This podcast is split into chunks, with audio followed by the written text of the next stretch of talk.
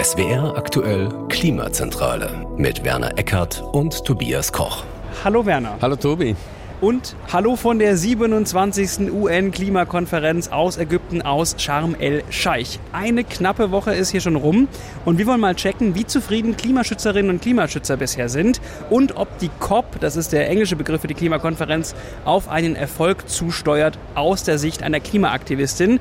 Jetzt äh, sind weder Werner noch ich Klimaaktivistin. Darum haben wir uns Annika Kruse eingeladen von Fridays for Future. Hallo Frau Kruse. Hallo. Hallo, grüß Sie. Ich frage Sie gleich mal, wie läuft es bisher? Also ich würde sagen, diese Klimakonferenz wirkt auf jeden Fall auf mich ein bisschen weniger wie ein Desaster als die letzten, ehrlich gesagt. Ich weiß nicht, ob das teilweise einfach die Wirkung ist. Ich habe das Gefühl, vieles wurde auch irgendwie in den ersten Tagen ein bisschen dadurch überschattet, dass dieser Ort hier einfach unfassbar absurd ist. Mhm. Also wir haben ja einfach große, grundlegende Unterschiede zu den ganzen letzten Jahren. Also irgendwie sieht man hier keine Zivilgesellschaft. Ja. Und auch vor irgendwie ägyptischen Gruppen wird ja dann auch irgendwie gewarnt, dass die gar nicht wirklich Zivilgesellschaft sind, sondern sich nur als Zivilgesellschaft ausgeben. Und das sind alles irgendwie so absurde Umstände, mit denen, mit denen man irgendwie in den ersten Tagen gefühlt einfach gar nicht klarkommt. Hm. Wollen wir mal gerade kurz dabei bleiben, ja. weil ich glaube, das interessiert äh, Hörer ja durchaus auch. Ähm, es ist wirklich eine ungewöhnliche äh, COP. Ich habe ja. verstanden, Sie haben auch schon einige erlebt. Ja, ich war 2019 in Madrid ja, und, in Glasgow. und 2021 in Glasgow, ja, ja. genau.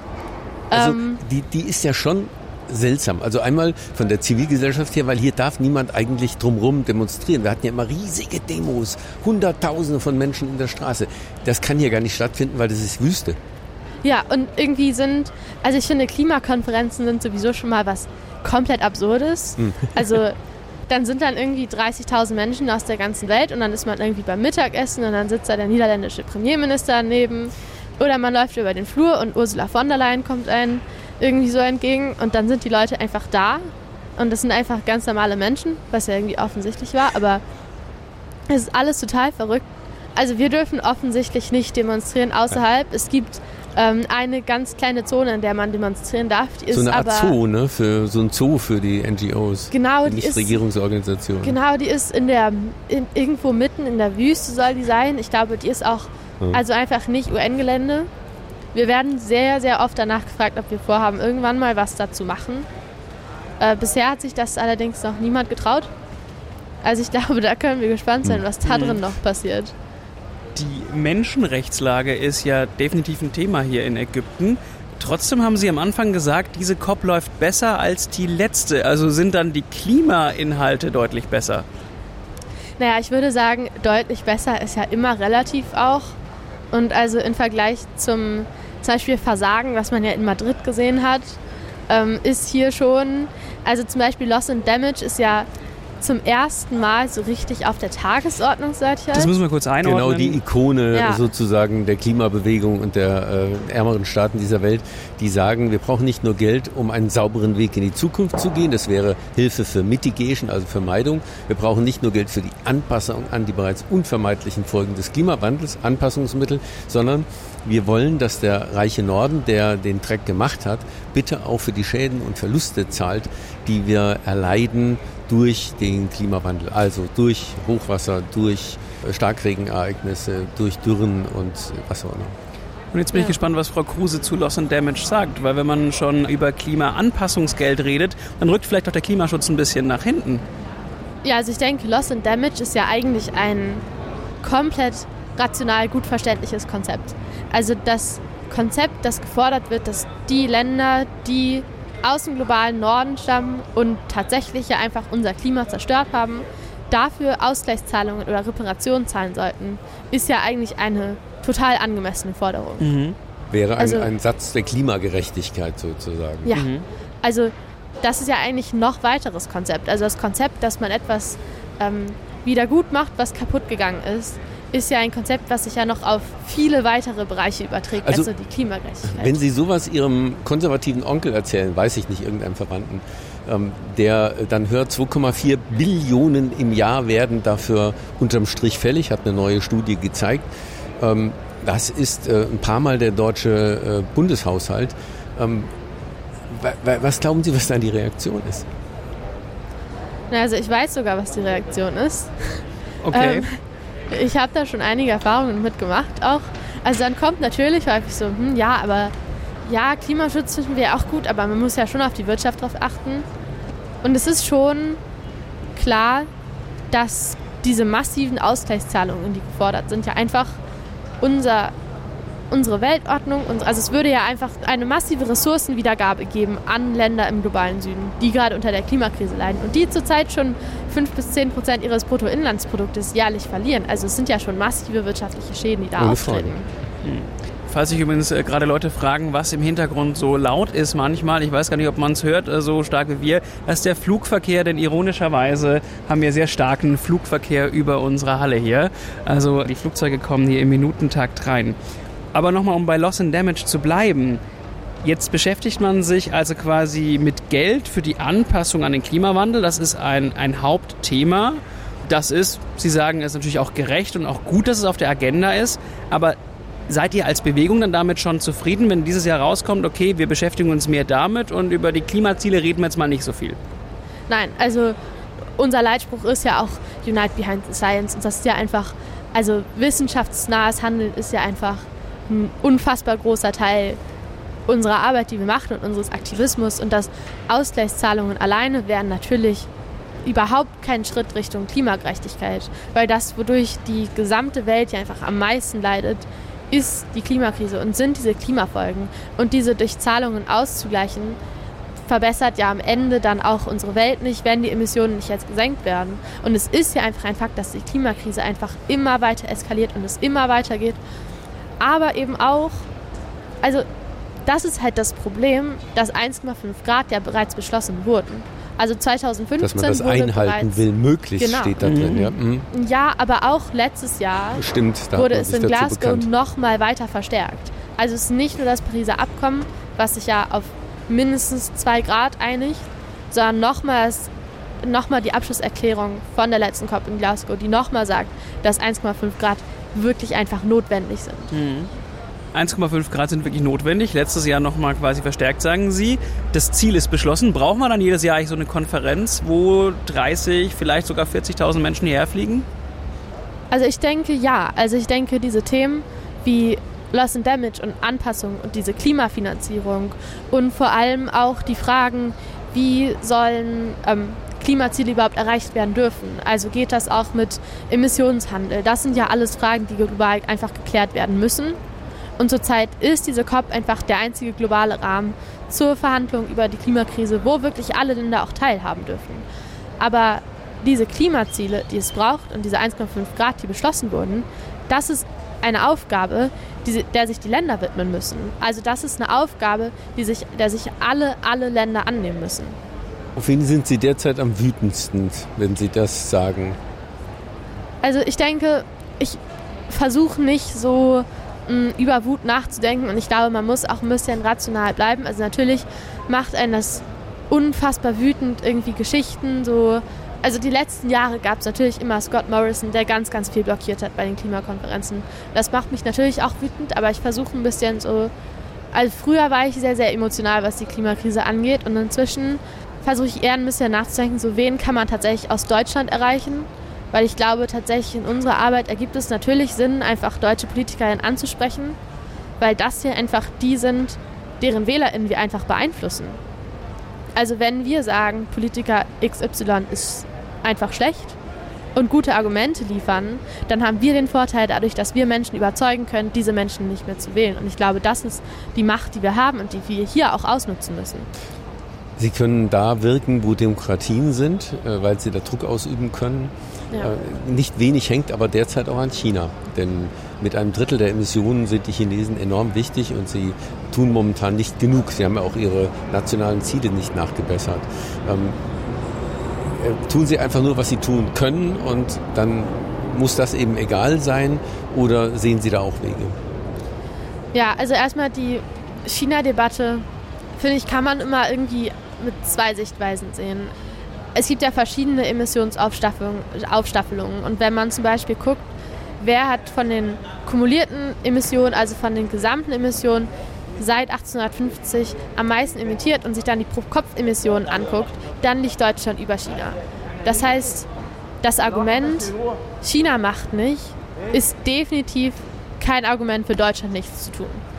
Aber es ist natürlich auch klar, dass China zurzeit einfach hohe Emissionen hat und auch in der Zukunft hohe Emissionen haben wird. Und deshalb muss China natürlich auch drastisch Emissionen senken. Und ich glaube, das ist auch wirklich ein Grund, wieso auch diese COP eigentlich dazu genutzt werden müsste, dass auch die US-China-Verhandlungen einfach wieder aufgenommen werden. Aber da müssen Sie auf die COP vertrauen, also auf die Verhandlungen bei der Klimakonferenz, da müssen Sie auf die Delegierten der großen Staaten vertrauen, dass die die Chinesen unter Druck setzen und einbinden. Das können Sie nicht. Mm, nee, das ist für uns leider sehr, sehr schwer möglich. Aber was sie können, haben sie gesagt, Einfluss nehmen hier auf die Politikerinnen und Politiker. Genau. Also lohnt es sich wirklich, dass Sie hier sind? Denn Greta Thunberg sagt, äh, dieser Gipfel ist ein Forum zum Greenwashing, deswegen komme ich auch gar nicht. Und ich meine, es ist ja ein Aufwand für Sie hierher zu kommen, allein die Emissionen durch die Anreise. Ist da der Ertrag dann wirklich groß genug? Da gibt es auch zwei Seiten. Also einmal ist es natürlich so, dass Greta ein starkes Zeichen dadurch setzt, dass sie nicht hier ist. Also allein ihre Abwesenheit hat ein sehr, sehr starkes Signal in die Welt gesetzt. Mhm. Womöglich ein größeres, als wenn sie hier gewesen wäre. Das wissen wir einfach alle nicht. Aber ich denke, man kann genauso ein Signal setzen, man kann genauso Dinge beeinflussen, wenn man hier ist. Und es sind einfach zwei Wege, die man nehmen kann. Ähm, und da entscheiden sich eben einfach einige für den einen und andere für den anderen.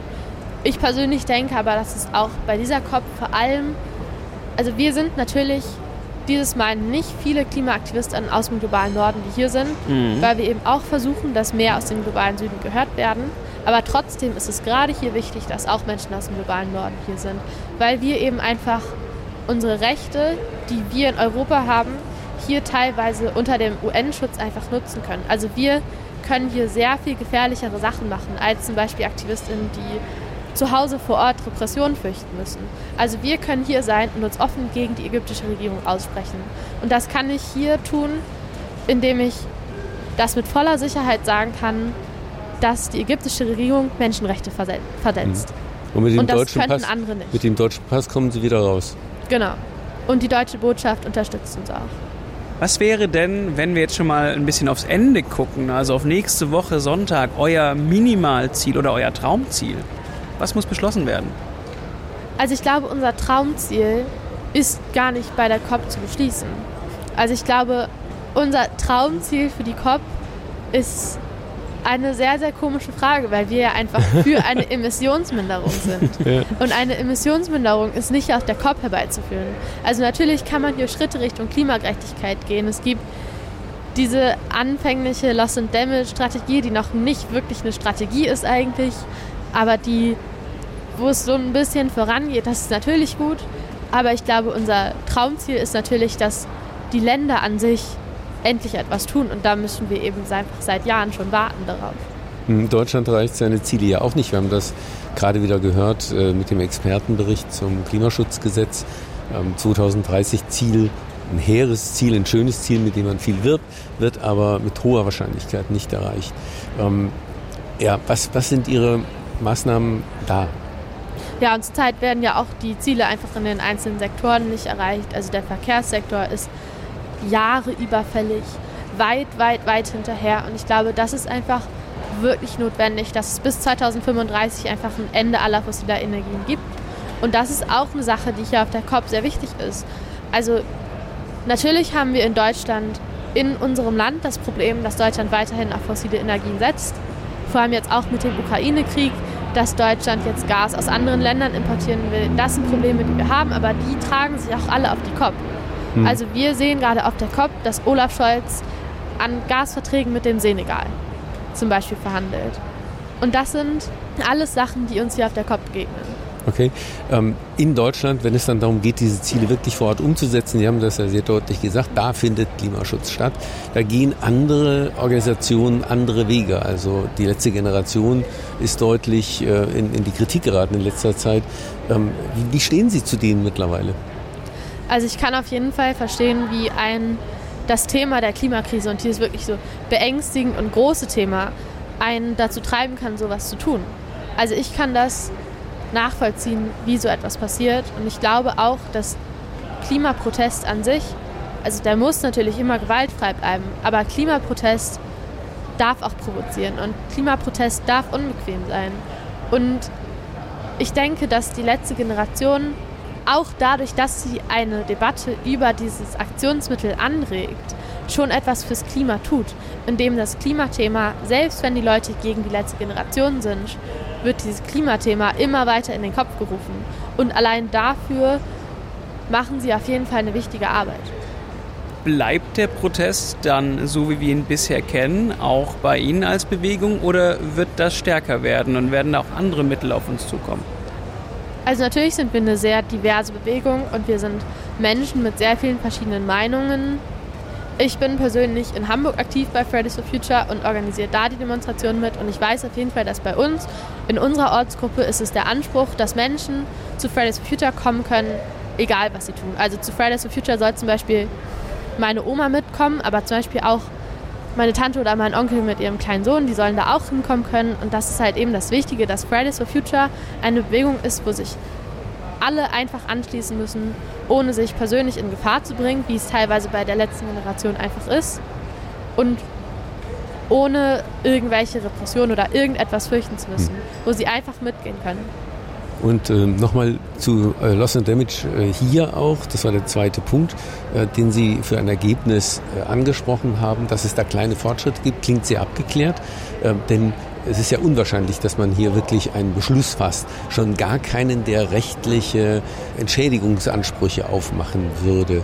Ähm, wie, stehen Sie dazu? Die Amerikaner, auch die Europäer haben ja gesagt, okay, über Hilfen lass uns reden, aber was wir auf keinen Fall mitgehen, ist, wenn irgendjemand sagt, man kann dann Reparationen für Schäden und Verluste gegenüber Industriestaaten konkret einklagen. Das gehen wir nicht mit. Und soweit ich weiß, widerspricht das sogar der amerikanischen Verfassung. Mhm, eben.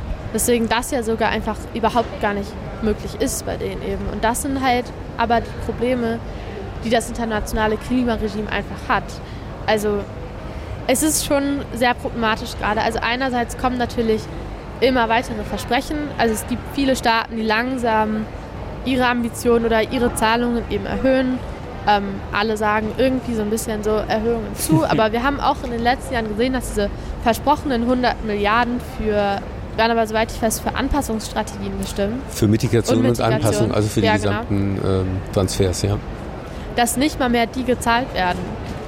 Ist so eine Klimakonferenz dann vielleicht auch das falsche Format? Also knapp 200 souveräne Staaten, die hier zusammenkommen, die gemeinsam sich auf ein Abschlussdokument einigen müssen und auf Beschlüsse, die alle mittragen? Kommt man da vielleicht auch gar nicht weit?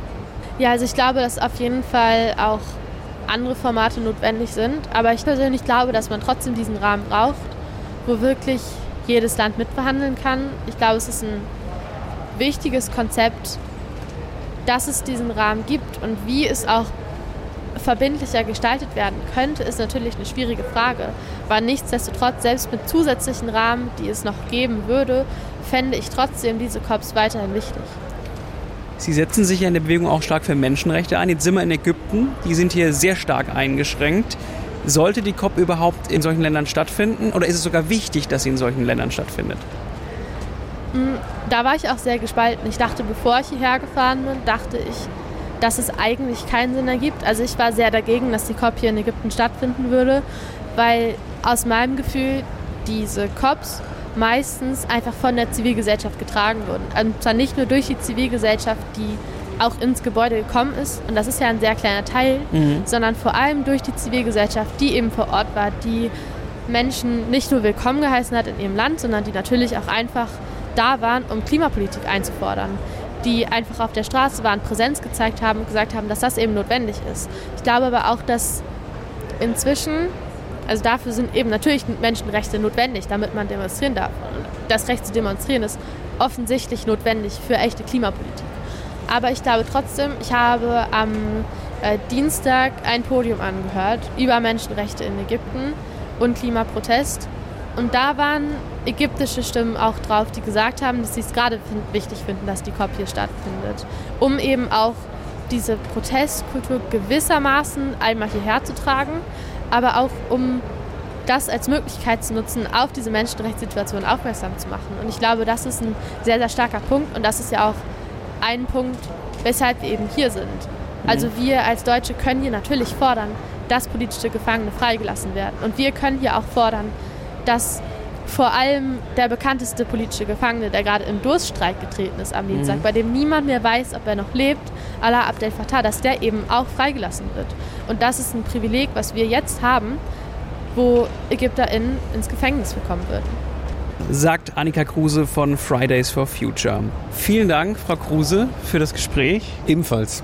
Dankeschön. Und Werner, wir bleiben hier, berichten weiter. Hart nee. bis zum Ende, wenn es geht. Hart bis zum Ende, wenn es geht. Äh, bis nächste Woche. Bis dann. Dankeschön.